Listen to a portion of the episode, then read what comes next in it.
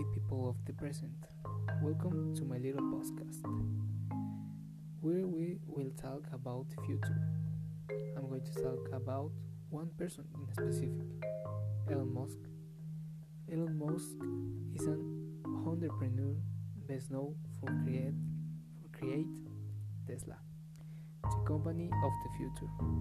Specifically, I want to tell you guys about one invention, the automatic car. That also that also recharge with electricity. Okay, it's not a flying car like Back to the Future, but just look the videos on YouTube about this car. In the videos we can see road accidents where we can see how the driver take his hands off the wheel and the car controls itself to crash.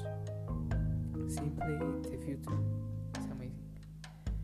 So guys, imagine that the fly the flight cars or, or other flight things is not is not far from reality. All thanks to this guy, Elon Musk. I imagine myself in the future saying, "Hey, that that guy